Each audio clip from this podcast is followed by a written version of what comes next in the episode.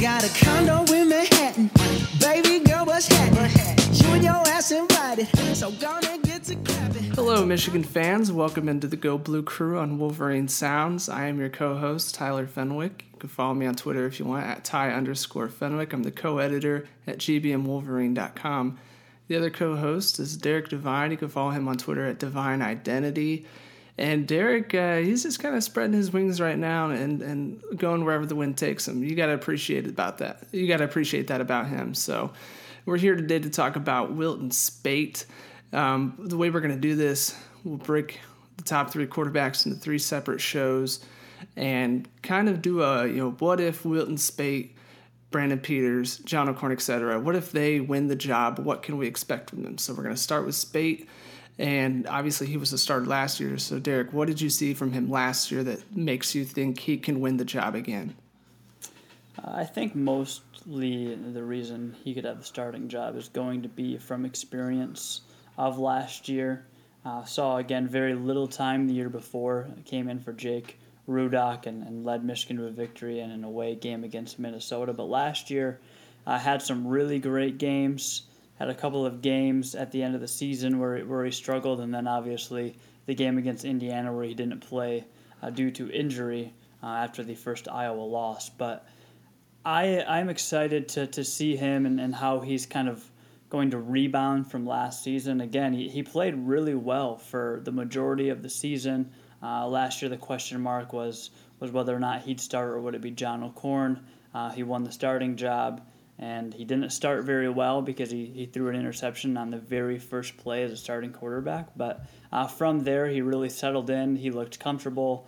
Uh, there were a bunch of people talking about him around the nation, especially before that Iowa game. Uh, is he one of the best quarterbacks in the nation? Uh, he is one of the best quarterbacks in the Big Ten. So I think his experience and just kind of his composure uh, out on the field really makes him an attractive uh, starter for the Wolverines if that's what Jim Harbaugh chooses.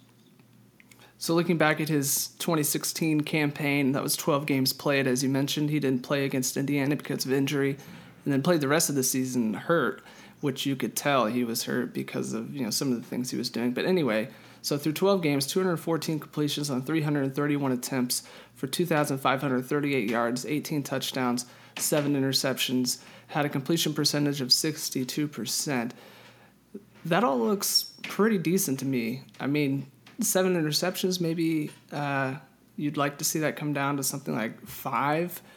But it's kind of hard to be disappointed in an 18 to 7 ratio there. So uh, I think I think you're absolutely right that the experience, having a whole year starting, is the biggest thing working in his favor right now. I don't know if you listened to Nick Baumgardner's podcast called The Wolverine Beat, but uh, he was saying if the quarterback position was only about arm talent, then it would be Brandon Peters without a doubt winning this job. But because there are so many other things thrown in there, Wilton Speight kind of you have to figure has some kind of advantage. Yeah, absolutely. And I think I think when you look at his game to game last year, uh, it was it was good because he seemed to get better as the year went on, and then obviously the the injury uh, doesn't help. And then playing injured, like you said, you could definitely tell. Uh, a lot, I say, four of those seven interceptions came in the in the last four games. Obviously, three of those losses, and so you want that number to cut down in general. You obviously want that number to cut down in the big games, whether it's the Ohio State or, or the eventual bowl game or, or playoff game, national championship game, if if that's a possibility in Wilton Speight's career. So but his mistakes in a lot of the games, and I know not every team was was to that high caliber, but he limited his mistakes in most games, and for his uh, for his first starting season to go as successfully as it did, I think is a really good sign uh, that if it's Wilton Speight, I think Michigan's in good hands. And if it ends up being somebody else like Brandon Peters or John O'Korn, then you've got to assume that there's so much being uh, notice behind the scenes that we can't see by the coaches that we see we see what we get with Wilton Speight almost as of as of last year, but Brandon Peters or whoever it may be is just that much better already without the experience. I think we're in good hands either way when I look at it from that perspective. Yeah, that's a good point. That if you know if Brandon Peters, for example, does win the job, you have to think he did something outstanding to go by a guy who's got a year already under his belt. So let's say it's Speight who wins the job for a second straight year. What kind of improvements do you think uh, he would need to be making?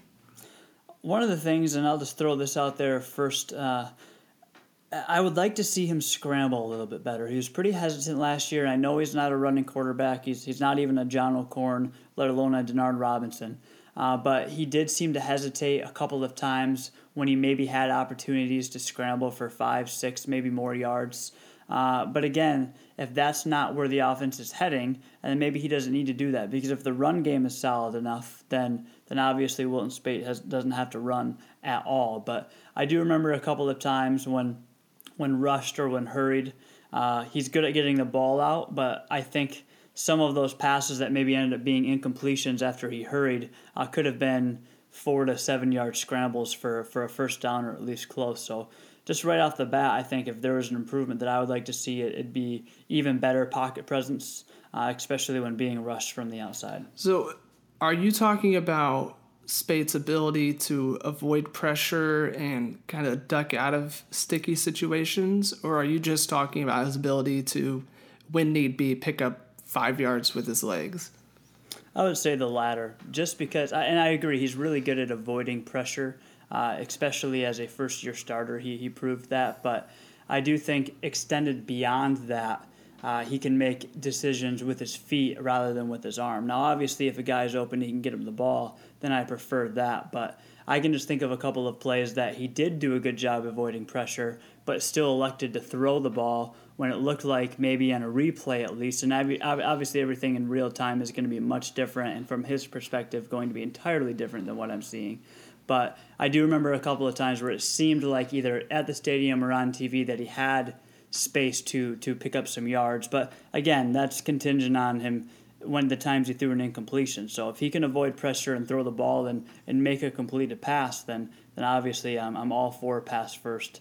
Uh, because like you said, he is very elusive back there for his size, for his height, uh, and for his lack of speed, I would say. So I got to give him credit there because there were uh, many more times he could have been sacked in the season, uh, but his athletic ability was was uh, good enough to avoid those. So if I had to pick one thing that I think he needs to improve on, it'd be his accuracy. I'm looking at 62% completion percentage last year. Certainly not terrible, but you look at some of those throws he made, especially you know the shorter dump offs. I mean, it, sometimes he would just put him three yards short, and it's like there's really nothing Khalid Hill can do about that. You know, as athletic as he is, if you don't give a guy a catchable ball, he's not going to catch it. So I think the accuracy is definitely one of the areas where I think he needs to improve. And it doesn't have to be anything dramatic. I'm not talking that he needs to go out there and complete three fourths of his passes. But there were certainly times throughout the season where he'd throw a ball and it would just be egregiously off center, you know, way outside, way inside, whatever. It just wasn't hitting his target sometimes. So I'd like to see that improved. Yeah, and that's one of the things that is really easy uh, to see why people pick them apart. You'll see a lot of those videos where it'll be here are the opportunities against Iowa or against Ohio State where Michigan could have won, and they'll want to blame it on Wilton Speight. And some of those same people are the, the guys that want to see Brandon Peters start at quarterback. But what I have to say to that is it's really easy to pick the plays that didn't work as to why the game was was won or lost. Uh, and I think I have to always backtrack and think he made a lot of great plays last season. And I know he had some overthrown balls. He he missed some targets that were really important for that time in the game, but those are things that can absolutely be improved on. And if we can get Wilton Speight at his best last year and then eliminate those mistakes, drop down the interceptions, uh, less sacks. I mean, you're talking about a really, really good quarterback, not only in the Big Ten, but again on the national level uh, a guy that people will tune into and watch because he plays uh, great uh, football at the quarterback position. He's got a good IQ, and I mean, all he really needs to work on is is improving his game in terms of accuracy and eliminating mistakes. And I think those are the two biggest things for him. And when you look at the rest of the stuff he did that was positive, that's why I find a hard time thinking that anyone would be picked above him at least uh, to start the season. So one of the things I'm looking forward to if he does win the job is seeing what Michigan does in terms of um, running and throwing, the balance they have there. Last year, Speight threw the ball 331 times, missed one game, obviously, although that was uh, in inclement weather against Indiana, so you know he probably wouldn't have thrown the ball another 40 times or anything like that. But as a second year starter, you're tempted to say they would trust him a little more, give him a few more dropbacks, but at the same time, Michigan's got a bunch of unproven receivers out there going to catch the ball. So you wonder what kind of factor or you know how much that factors into the equation. That'd be really interesting. I'd, I'd like to see the balance that Michigan strikes this coming season if he is the starter. What do you, what do you think would happen?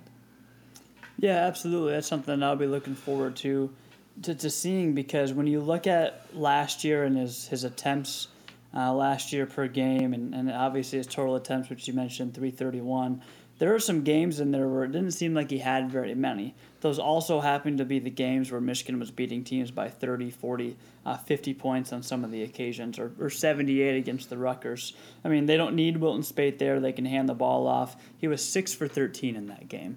And so I would expect to see his, his overall attempts and completions go up this season.